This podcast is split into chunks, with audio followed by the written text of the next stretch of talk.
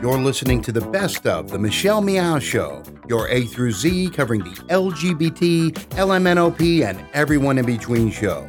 And now your host, Michelle Meow. It's Michelle Meow. You're listening to the Best of Show. We're replaying some of my favorite interviews we've done this year. Welcome. Thank you so much for joining us. I'm Michelle Meow, your host. Happy holidays. I'm in an, uh, a really, uh, you know, good mood. I'm in a good mood. I'm also in a, you know, just blah mood. Sometimes at the end of the year, you just uh, can't believe that the year's gone by so quickly, right, Fong? Yes. You're going to turn another year old. That's a good thing. Oh, yeah. you don't sound excited about that. Yeah, because I, I keep making this goal. Um, I want to get my grad degree before I turn like 20 something, 26, 27, something like that. Well, uh, newsflash for you: you're never too old to continue education and to learn. So don't beat yourself up. Yeah, yeah. Well, I mean, it's just because um, my long term goal is to get my PhD, although I don't have any any idea of what I want to do with it. Wow. You'll figure it out. That's all I know. I'm glad that you've got a young, vibrant mind. Uh, if you've been tuning in this holiday season, then you know that we've been doing a series of interviews with LGBT pioneers. And this is a, a special program in partnership with Open House, a nonprofit organization right here in San Francisco that provides resources to LGBTQ seniors. And uh, some of those resources include housing and community programs. Um, and uh, I really wanted to do something that gave exposure to issues that impact the queer senior community and also a reason to not forget our pioneers. Uh, I think it's always so important to go back into history, but also to hear from people who may not be your specific age. And uh, so I'm very, very, very honored to be doing this with Open House. If you are considering making a donation to a charity this holiday season, please make one to Open House by visiting openhouse-sf.org. Our guest today is Neil Sims, who happens to be um, a board member and former board president of Open House, and his current role is a mayoral appointee as commissioner for the Department of Aging and Adult Services for the city and county of San Francisco. So let's welcome Neil Sims to the program. Neil, thanks so much for joining us. Hi, Michelle. Thanks for having me. Um, and well, well, I, I, mean, I have so many things. You know, your service and your time and your commitment to making sure that our community, our aging community, are taken care of. Um, let's start by though. I mean, uh, you know, I've started all these interviews with with his, some historical context, and that begins with your childhood. Is it okay if we ask, you know, where you grew up and what life was like as a kid? Sure. Yeah. So I'm a native Californian. I grew up in Fresno in the farm region, actually in Clovis. Uh, kind of a, you might refer to it as a subsidiary of Fresno, but uh, farm kid, grew up in agriculture, uh, spent most of my early life in the central part of California, um, built a company out there, sold it, and moved to San Francisco in 1990 we have something in common. I mean, I, am not from Clovis or Fresno, uh, but I'm from Stockton, or I grew up in Stockton, so that Central Valley life is somewhat familiar to me. Yes, I, I spent many years in Modesto, so not too far away. So, you know, moving out to San Francisco in 1990, um, uh, San Francisco had just gone through an incredible political climate when it came to LGBT rights. But what was it like for you as a newbie? Well, you know, um, I was married, Michelle, for much of my early life. Mm-hmm. Uh, came out in my early 30s and moved to San Francisco um, really after a lot of that upheaval, kind of at the end of the AIDS epidemic. Uh, not at the end, but certainly um, past the zenith of the fear and the unknown around HIV and AIDS. Um, so I came into a city that was more subdued um, not the um, sort of outrageous period of the 80s, um, a different climate, sort of kind of in, in response to uh, the trauma that hit the city back in those years. Mm-hmm. Right. You mentioned, you know, being married and uh, kind of chuckled there. And, and you know, to me, there have been many stories of gay men who came out later in life who had had families. And, um, you know, if you don't mind telling us about that experience and just um, being able to come out and live in San Francisco, what that was like for you, that would be great. Well, I yeah, happy to. I'm um, I, I was married for about ten years. I have two children who are grown. I have grandchildren now. Um, but knew, you know, I grew up in a very conservative environment where being gay and being out back in those years was um, not something that was easy to do, and uh, so really kind of lived a kind of confused life back then um, finally reached a point where it just didn't make sense for me to continue to pretend to be someone I wasn't. So, um, made that separation. Um, to be quite frank, my former spouse is a dear friend today, and um, uh, we enjoy uh, uh what I consider to be a great, positive, uh, supportive relationship, uh, even though it was a struggle uh, back in the 70s and the 80s to figure out um, how to relate to each other and and how and what our path forward should be once I came out and we got a divorce. Mm-hmm. Thank you so much for sharing. I just always think it's it's important to share those stories, especially when there are members of our community who might be going through the same thing. And so I think, you know, coming out and living your life authentically also contributes to the fact that you became a contributing member to our community. I mean, I, I mentioned earlier that uh, you're a board member of Open House, but um, I I think that your activism and your contribution stems uh, even prior to that. Well, yeah, I've always I've always been active. I I, I live, I think, um, with a sort of baseline philosophy, Michelle, that that we need to find ways to leave the world a little better than we found it, mm-hmm. and there are plenty of opportunities to do that, plenty of places to serve, and and make contributions that are important ones. Uh, in the last ten or twelve years, um, much of my attention and my focus has been around LGBT aging and the issues that um, make it more challenging, frankly, to um, become older in uh, in a, in the American society if you're gay or lesbian.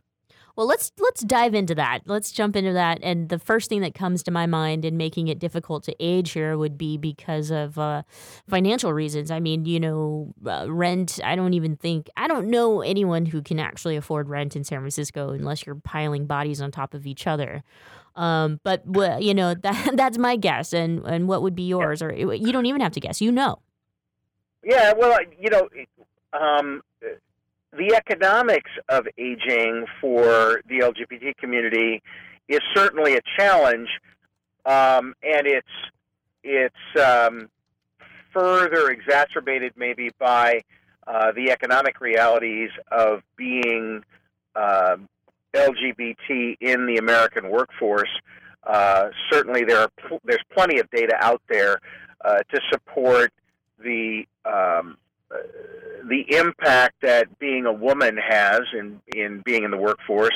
Uh, even if a couple is uh, two women are in the workforce together, their combined income is going to be statistically lower than their male counterparts. Um, and in some cases, that certainly has had an impact on the gay male population as well. So you factor in the trans community; it's it's for it's more exacerbated. So the economic issue is is definitely a question, but the other probably um, key differentiator is one of family. Um, you know, I was married for ten years, am blessed to have children but in American society, the the next generation is called upon to provide first line defense and and provide a certain um, safety net function for their parents and grandparents. Mm-hmm. Um, and that's true worldwide, but it's certainly true here in America. The gay community, especially the population who are aging now, in large part don't have the advantage of children.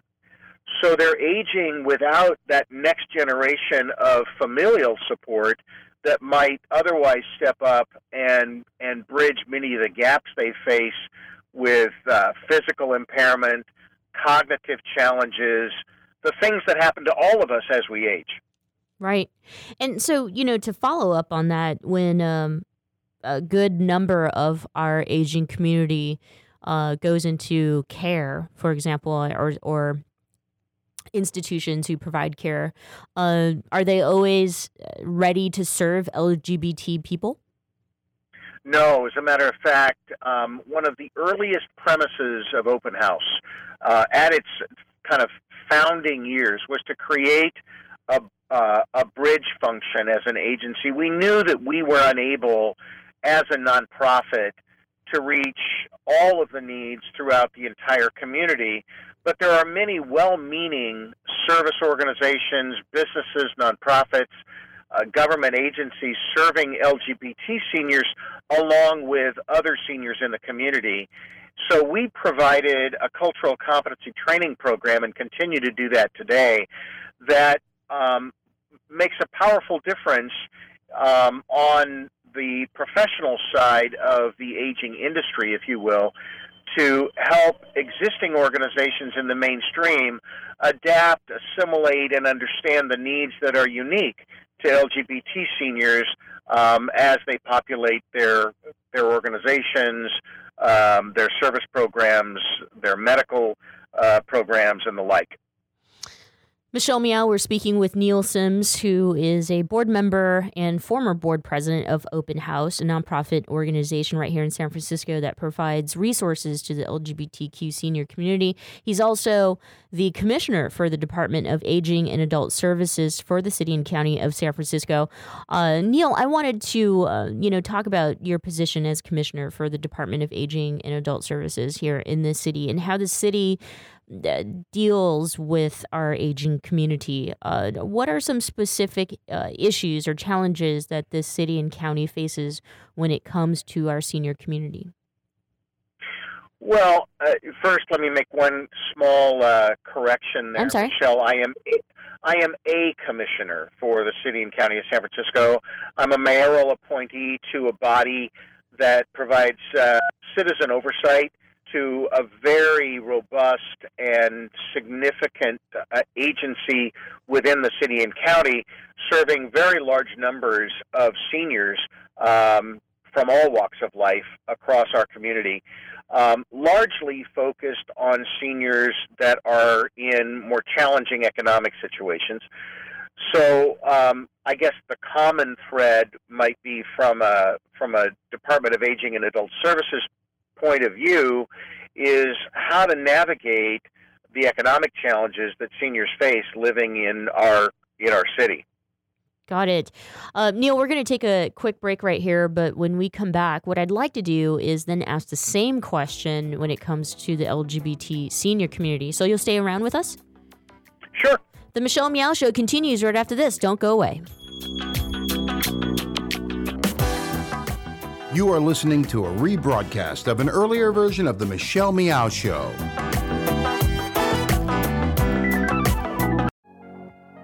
Thanks for listening to the Progressive Voices Network, streaming the best in progressive talk 24 7. Keep the progressive conversation going on by joining our community. Each week, we send out an email that covers important things taking place in the Progressive Voices Network and throughout the progressive world. Be the first to know of upcoming shows, schedule changes, exclusive programming, and more. Simply go to progressivevoices.com and sign up for our mailing list. It's that easy. ProgressiveVoices.com. Thanks for listening, and thanks for joining the Progressive Voices community. Babe, I think we're ready. We're really doing this. Yeah, I'm ready for our family. So, where do we start? Starting a family is a team effort, and when life needs a little encouragement, Pacific Fertility Center will be right by your side. As a unified team of the best fertility specialists, guided by the highest ethical standards, Pacific Fertility Center provides patients with compassionate fertility care. Visit pacificfertilitycenter.com. This is a true story about two best friends who fell in love and moved across the country to the city by the bay.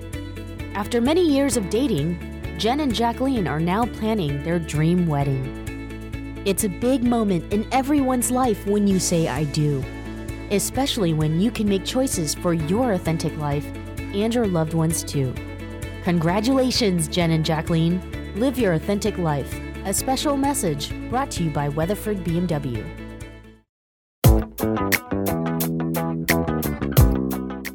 It's Michelle Meow. You're listening to the Best of Show. We're replaying some of my favorite interviews we've done this year. Welcome back. Thanks so much for joining us. Happy holidays. Uh, we have a special program that we are producing in partnership with Open House, a nonprofit organization that provides resources for our LGBTQ senior community. And uh, our guest with us today is Neil Sims, who is a board member for Open House.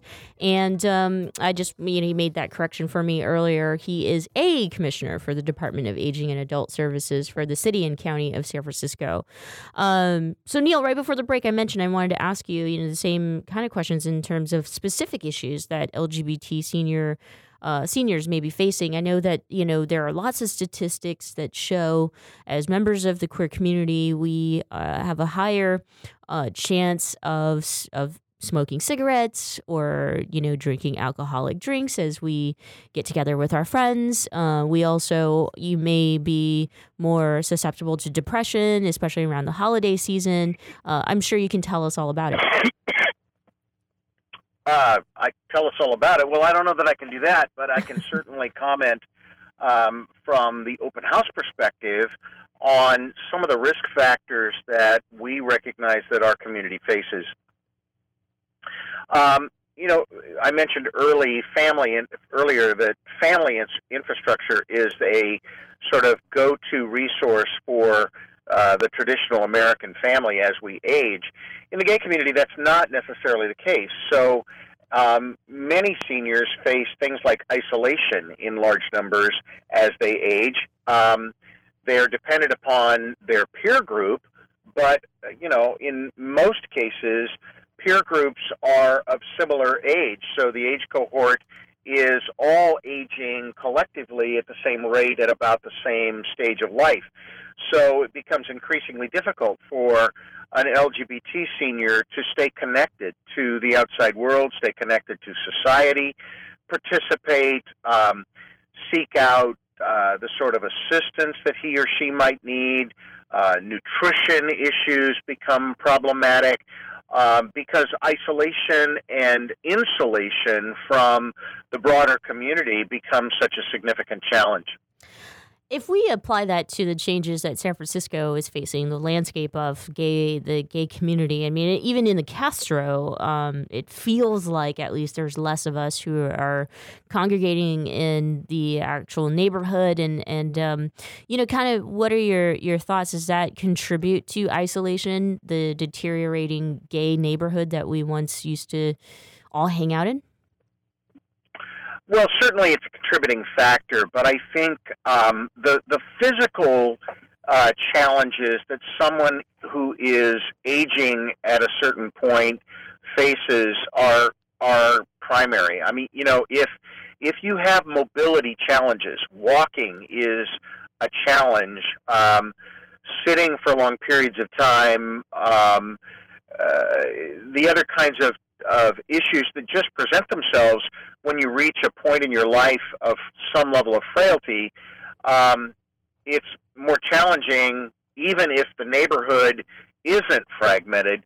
Uh, it's it's challenging just to get outside of your residence. So um, if someone isn't proactively visiting you, um, investing themselves in you in a more assertive way, um, it's not uncommon for an LGBT senior to find themselves alone. Mm-hmm. Mm-hmm. As we uh, wind down our interview, um, I'd like to turn our attention to the future and the you know those of us who can impact the future and address these issues now. Um, obviously, Open House is a one of a kind organization. I yeah, I I don't know if we're doing enough though. Uh, I think that that's a a very personal opinion, but what do you think of my statement of saying that? I don't think we're doing enough. Well, I think there's a lot more to do. Um, the I would agree with you completely.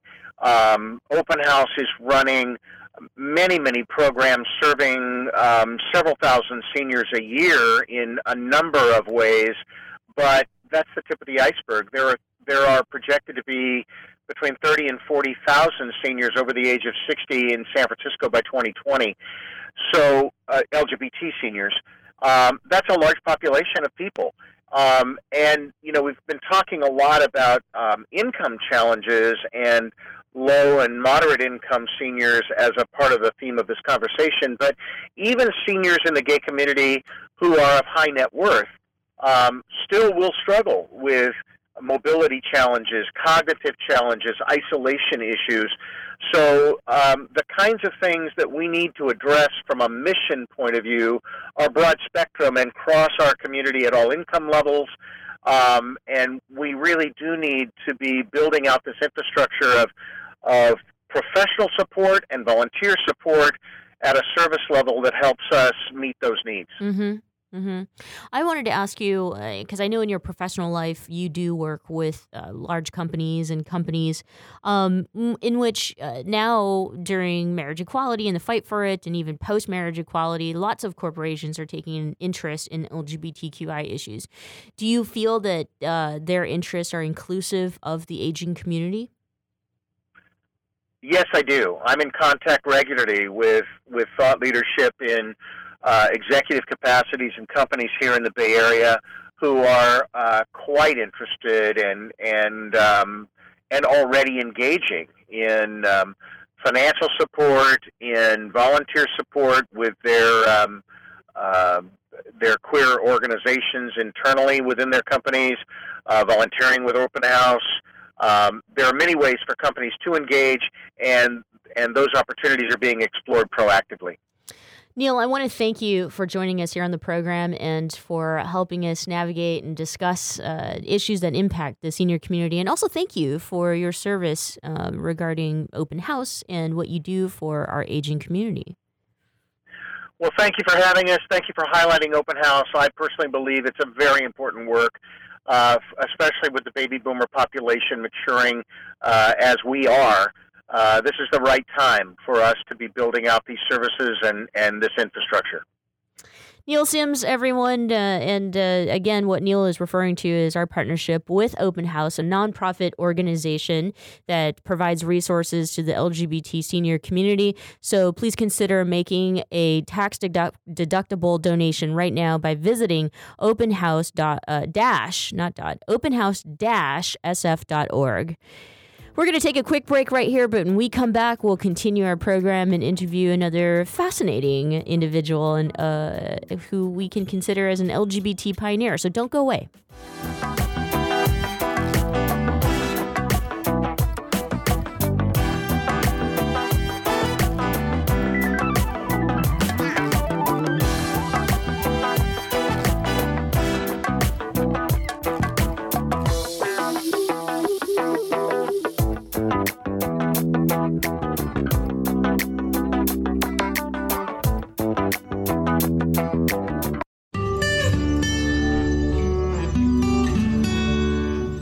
Heklina. I've been doing drag here in San Francisco for almost 20 years, and uh, over the past couple months, I just opened up my club Oasis. It's been going really well. People really seem to appreciate the space.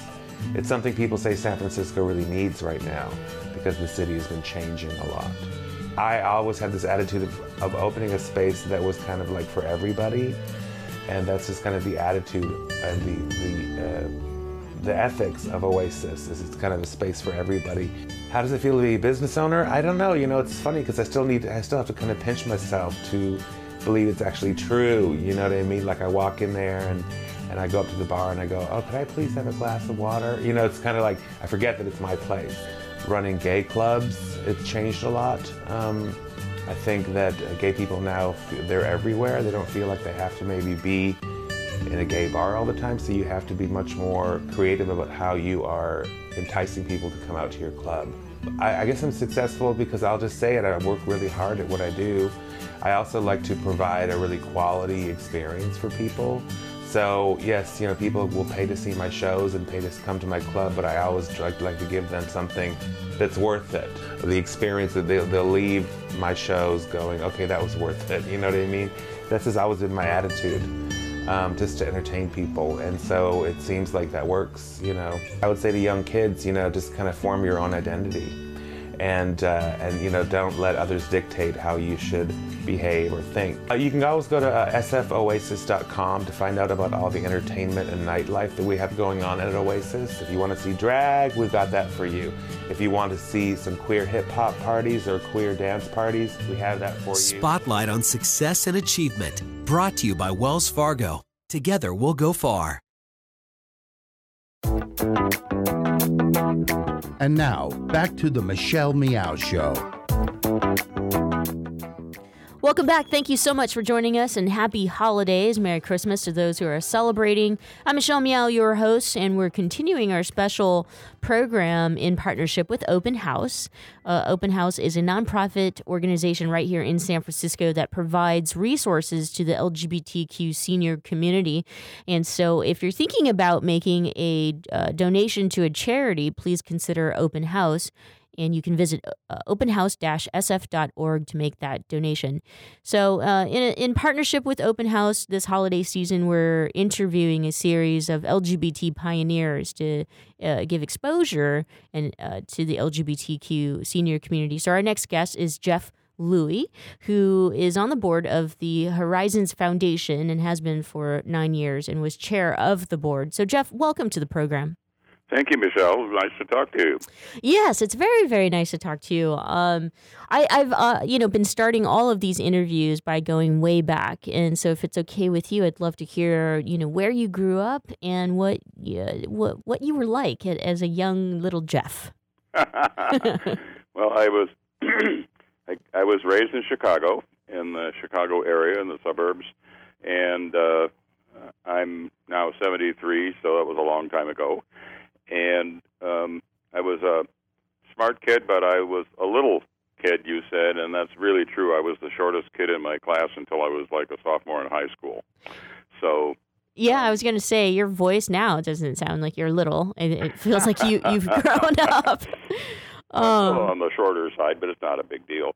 Um, anyway, I was a had a really nice family environment and was successful in school, and I was a springboard diver, so I was uh, successful in school athletics, and came out really when I was a freshman in college. Mm. That would be about 1960, and I came out to myself because in those days, of course, if you were gay, you were supposed to be depressed. You had to come to a bad end, and of course, McCarthy and his era of the government pinko commie gay uh, idea and that they you could be blackmailed and all that sort of stuff was still very much in the air.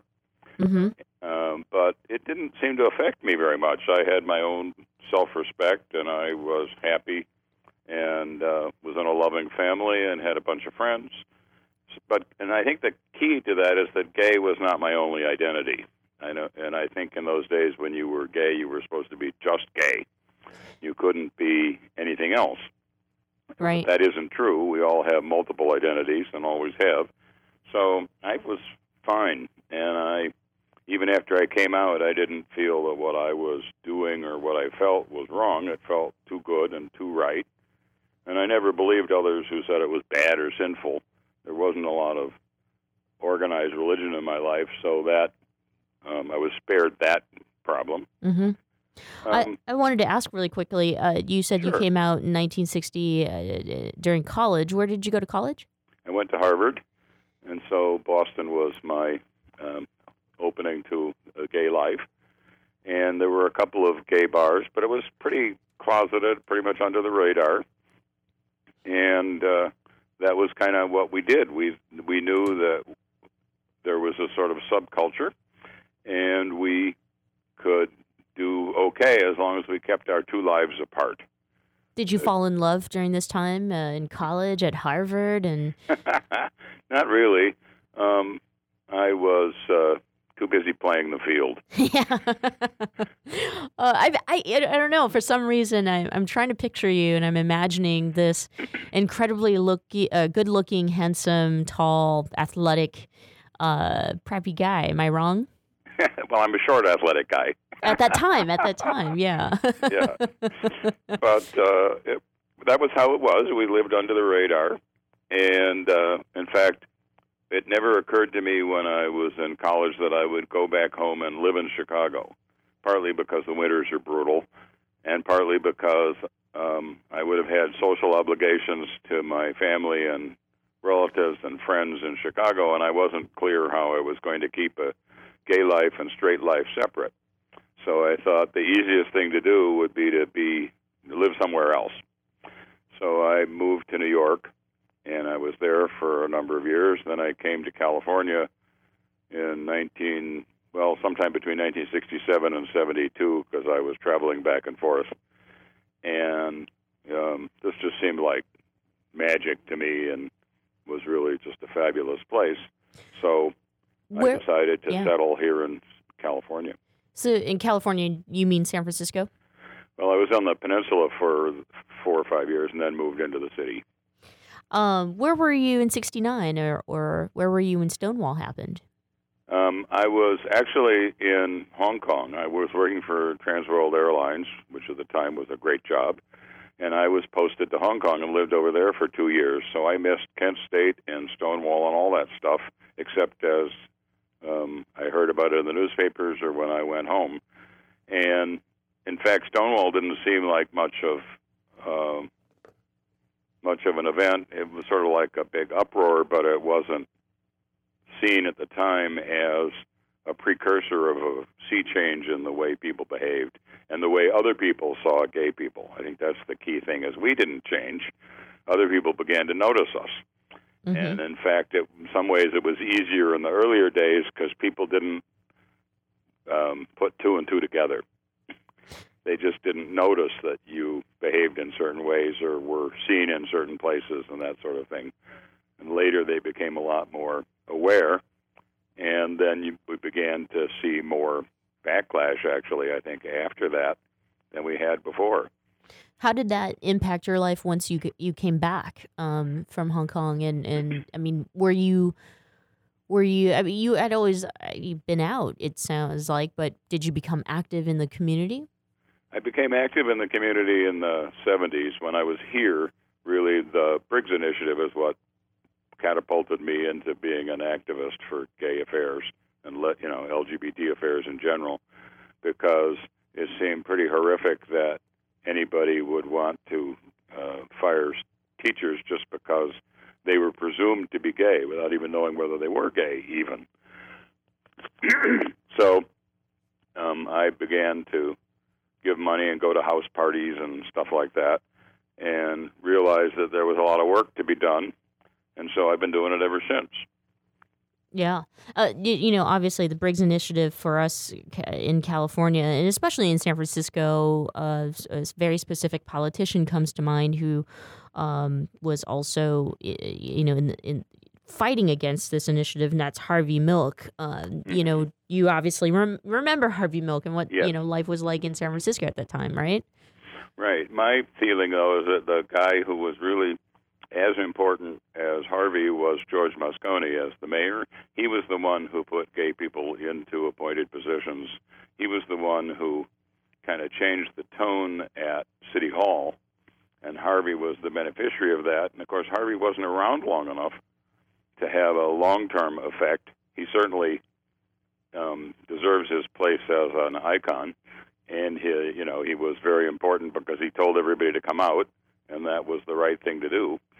And that's the way that we have been able to get other people to first tolerate and then accept us and respect us is by um, showing our true selves, which, as I, as you can see, I didn't do until later, in effect. Um, so I think that the city did a lot, and in fact, um, even though I am like many gay people a Democrat, um, very nice that Governor Reagan came out against the Briggs Initiative too, which he did, and Right. it was good that it failed. And then I think actually we probably took comfort from that that we, in retrospect, was a bad idea because it meant that we didn't uh, gear up for the backlash that occurred in the subsequent years. Mm-hmm. Mm-hmm. In the uh, in you know in the seventies, as we examine politics, especially here in San Francisco, the uh, assassination of Harvey Milk, white night riots and and all of that. Yeah, I I'm I wonder you know how that impacted you personally. Well, it was a 1978 was a very bad year. We had both the assassination of Moscone and Milk, but also the Jonestown was that same year. So the city itself was in a pretty depressed mood for a while. And then um, after the Briggs Initiative, I started working with a group that was putting together a handbook for uh, gay and lesbian sexuality to be used in high school family life classes. And we did that, and it was adopted by a number of schools. So we thought we were making some progress because we knew education was a key element. But um, then our friends started to die, and that was the beginning of the AIDS crisis, and it was clear that that was top priority. So we never made a second edition of that book, and we put all our energies into keeping our friends alive. And it mm-hmm. was a scary time because you'd see someone you knew well, and they'd look pale, sort of a gray skin color, and you think, "Oh my God, I'm not going to see him again." And I lost more than 200 friends. Mm-hmm. So um, I had a very tough time with my address book at that point until I realized that one way to remember them rather than just scratch them out of the book, I put their names on business cards and put them in a little leather box, and I still have the box.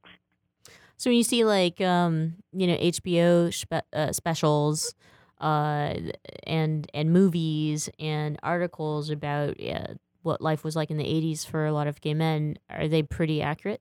Yeah, it was a tough time.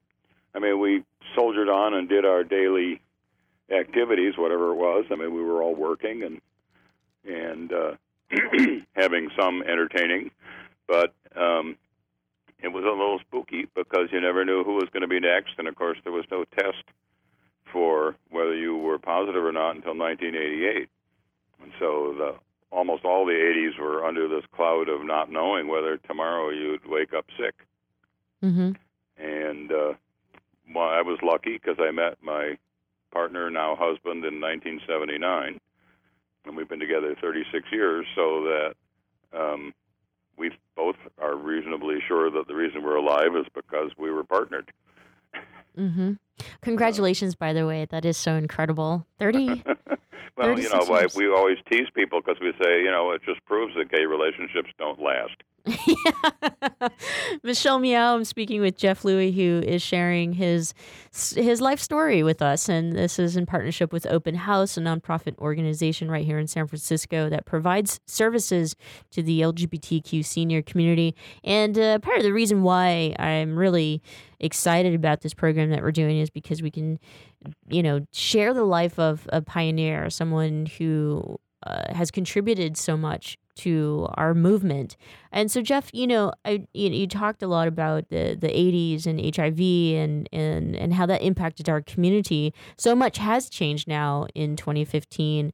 Um, and so I wanted to ask you, uh, how do you, in, in your own words, move on from that after losing, you said earlier you lost 200 friends uh, from that depressing era to now this complete different 180 of, of celebrating LGBTQ life? Well, I, I think it's about 120 degrees, not 180, because we still have people doing terrible things, and um, we still have lots of work to do to get equality and in education and to, to get rid of discrimination and bullying in housing and public accommodations and employment. So there's still a lot of work to be done. And in fact, um, one of the projects that Horizons has been doing, which I think is really interesting, is that this is also San Francisco is a center for um, handling and welcoming gay and uh, LGBT uh, refugees and asylees from the Middle East and Africa. And uh, if I were uh, a gay person in Uganda or the Cameroon mm-hmm. that was being discriminated against and was in fact in peril of my life, and I fled. Um, I can't think of any place I'd rather come than to San Francisco, where the general tolerance level is so high that um, it's just a completely safe place. So um, that's one of the new issues that's coming up, and we never know what's going to be next. There'll always be some new thing that wasn't thought of. One of my friends says uh, that he, if he had been doing his estate planning in 1977 or 8, he would never have considered that, that he would need to support AIDS charities. I mean, that didn't exist. Mm-hmm. So we continue to go through these changes. And yes, we've made a lot of progress, but we also have um, the pressure both nationally and locally and internationally against our continued progress. Um, I think the election next year is going to be pivotal because of what uh, the direction that America will take and will in, in leading the world in these directions. So Mhm. it's important that we stay on it and not um, not slide back, and certainly don't sit back. We are not done. Right, right. I, I want to touch on that. And that was, you know, I was hoping to touch on that in the second half of our interview, but I'll go ahead and jump into it. Um, there's this sense, uh, you know, from the younger generation uh, where we we're assimilating and, and we may not, we obviously did not live the time um, to see such the, the to see and experience the movement go through such a difficult period, right?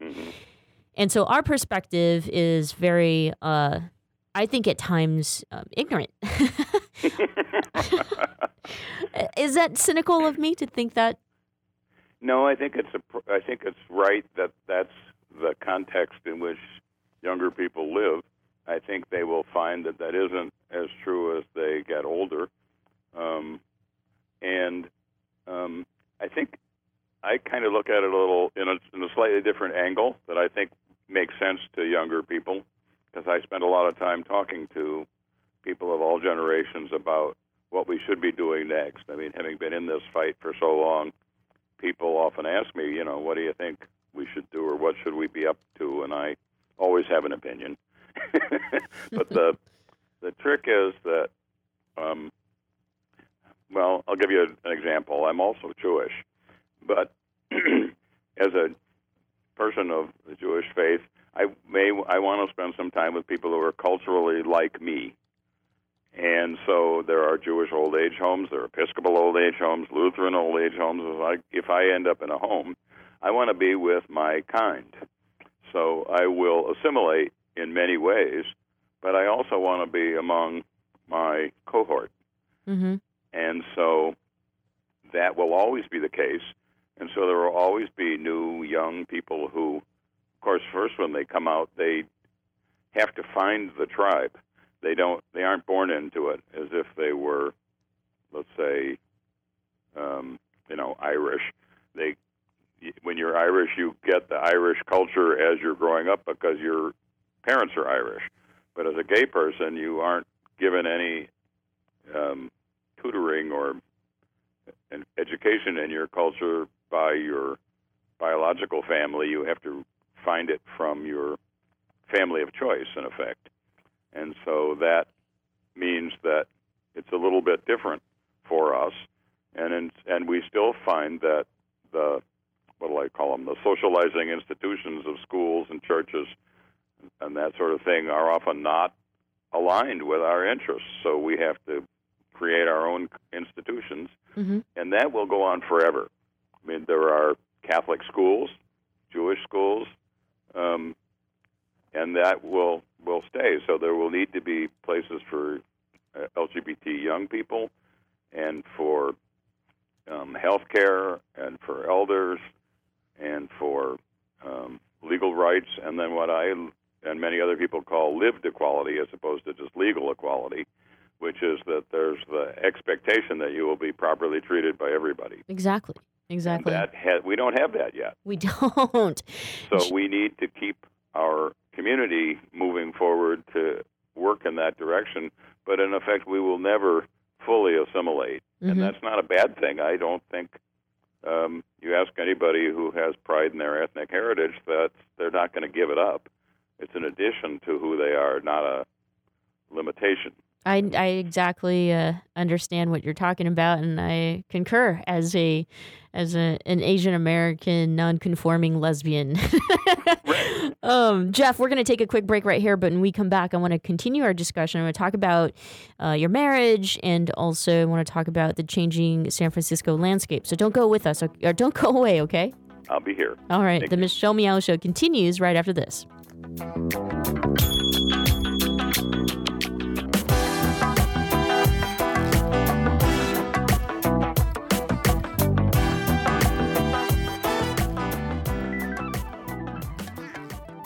You are listening to a rebroadcast of an earlier version of The Michelle Meow Show.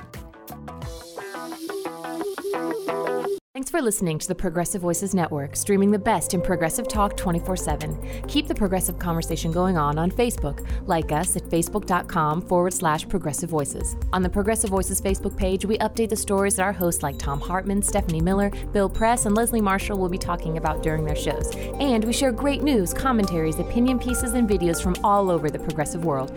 Always progressive, always on. Be part of the progressive conversation. Like us at facebook.com forward slash progressive voices.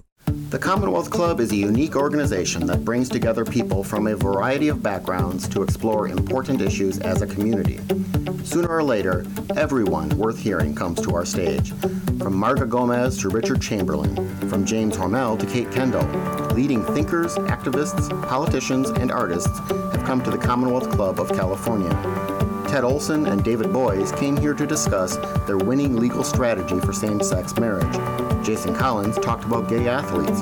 The Sisters of Perpetual Indulgence discussed activism and good works. Actor and director Rob Reiner explained how he got Hollywood behind same sex marriage. Barney Frank described what it's like to be gay at the highest levels of Washington. From healthcare reform to transgender rights, from immigration to gay owned businesses, it's all at the Commonwealth Club. And that's still just a portion of the 450 programs we present every single year, with new programming nearly every single day. Be a part of the conversation. Learn more at commonwealthclub.org, download our free app in iTunes, and join us in person the next time you're in San Francisco. The Commonwealth Club of California puts you face to face with today's thought leaders.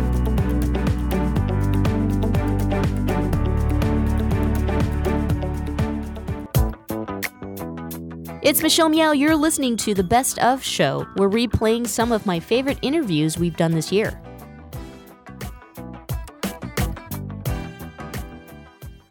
Welcome back. Thanks so much for joining us. I'm Michelle Meow, your host. Happy holidays. We're continuing our special partnership with Open House, a nonprofit organization that provides services to the LGBTQ senior community. And uh, we're producing a series of interviews with LGBTQ pioneers. And that's an effort to bring um, exposure to the issues that impact the queer senior community. Our guest today is Jeff Lewy, who has uh, been sharing his uh, life story, and uh, he is a board member for Horizons or Horizons uh, Foundation. Um, you know, Jeff, I wanted to talk to you about the changing landscape of San Francisco, the politics, the economic landscape, even of the city, and how that might have changed or impacted you, especially now as a married gay man to someone you've been with for 36 years. Well, it's been a wonderful place to be. And um, we weren't sure when it first began that it would stay. As I mentioned earlier, George Moscone kind of put uh, a lot of momentum into the development of the gay community as a political entity in San Francisco. And uh, I always remember him for that because it was a um, kind of a first. And there was a lot of backlash even here in San Francisco, as Dan White certainly exhibited.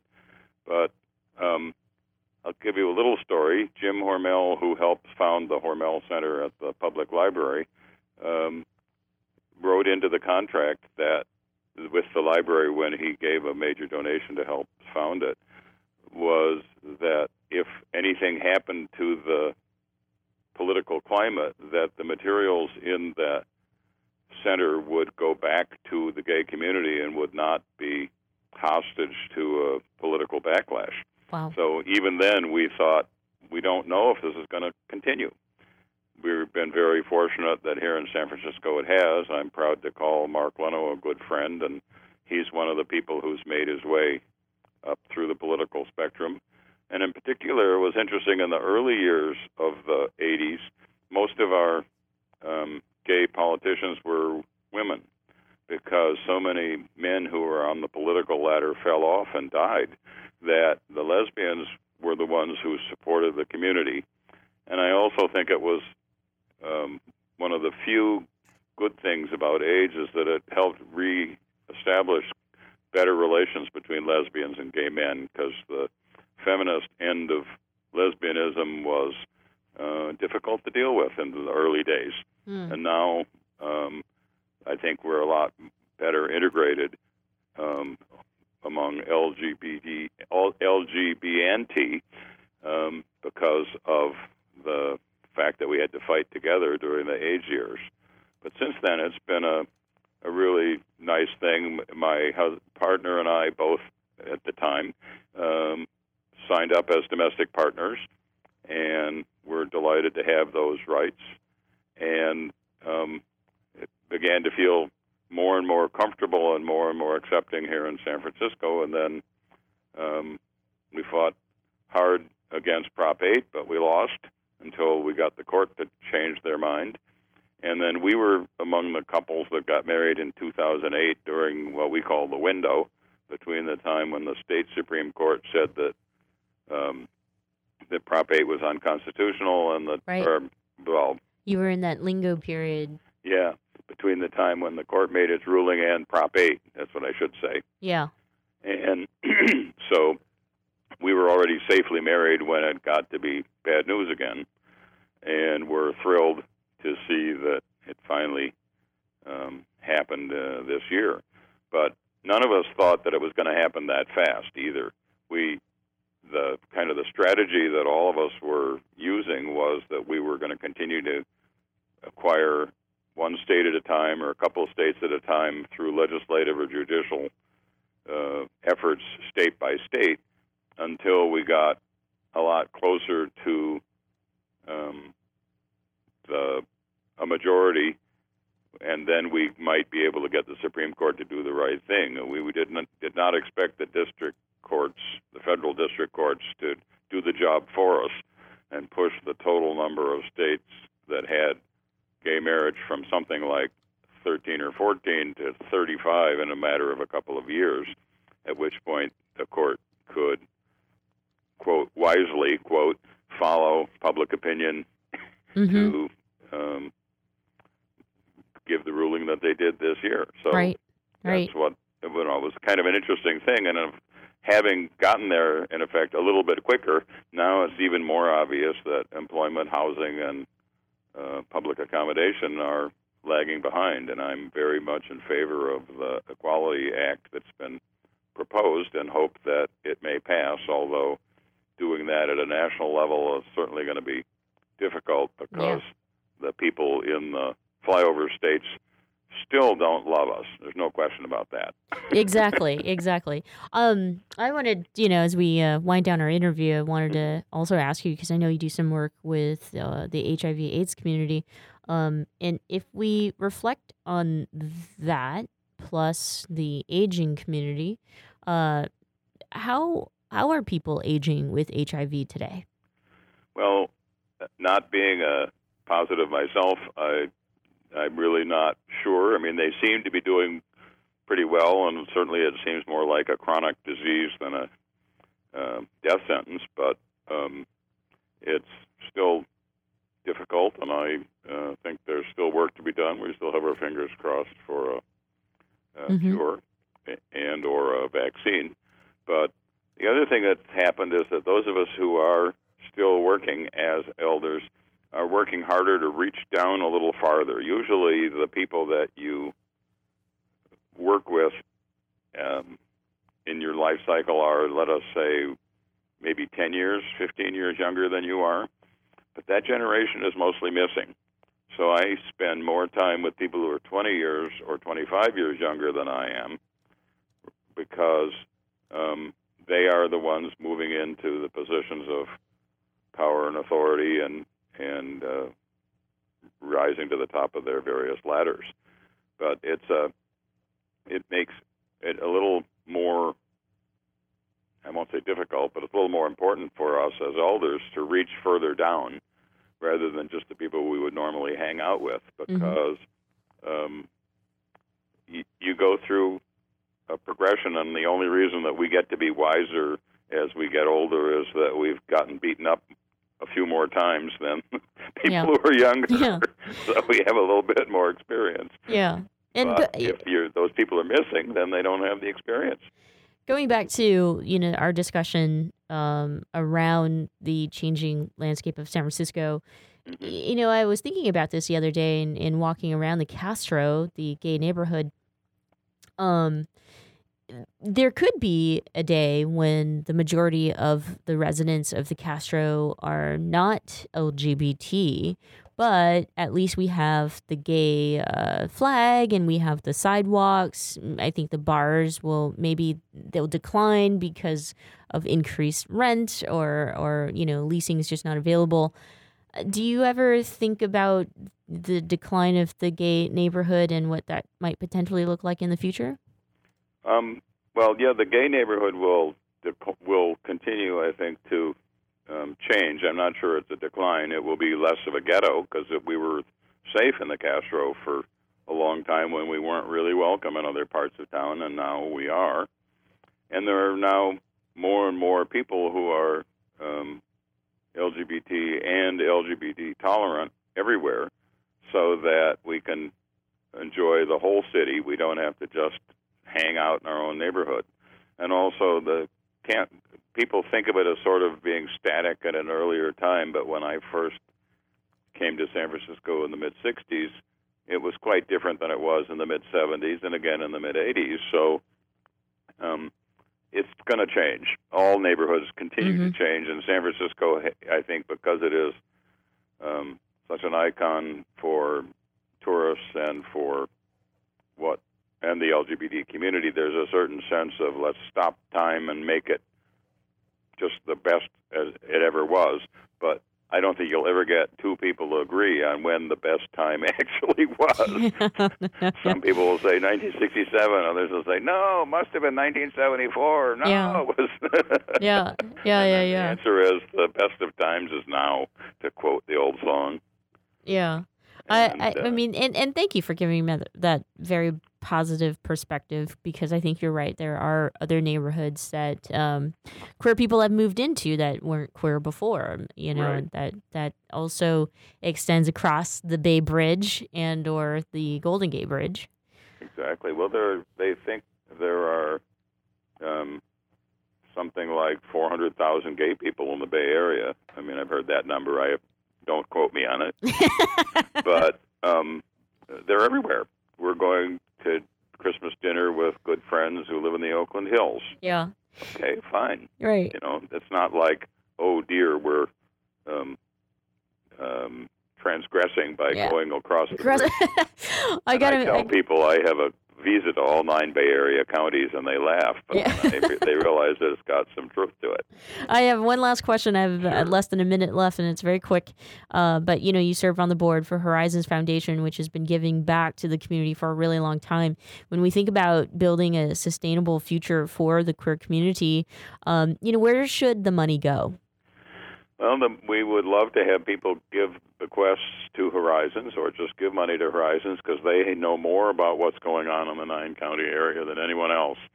And they have given $35 million away over 35 years. We, this year we gave away $3.5 million. So there's plenty of opportunity to spread that money to all the organizations. One of the things I like best about Horizons is that it is um, it knows a lot more about the community than I do. Mhm. So I let them um, Do their thing. decide where to put it. Yeah. Jeff, thank you so much for spending time with us today and sharing a piece of you with all of our listeners. Thank you, Michelle.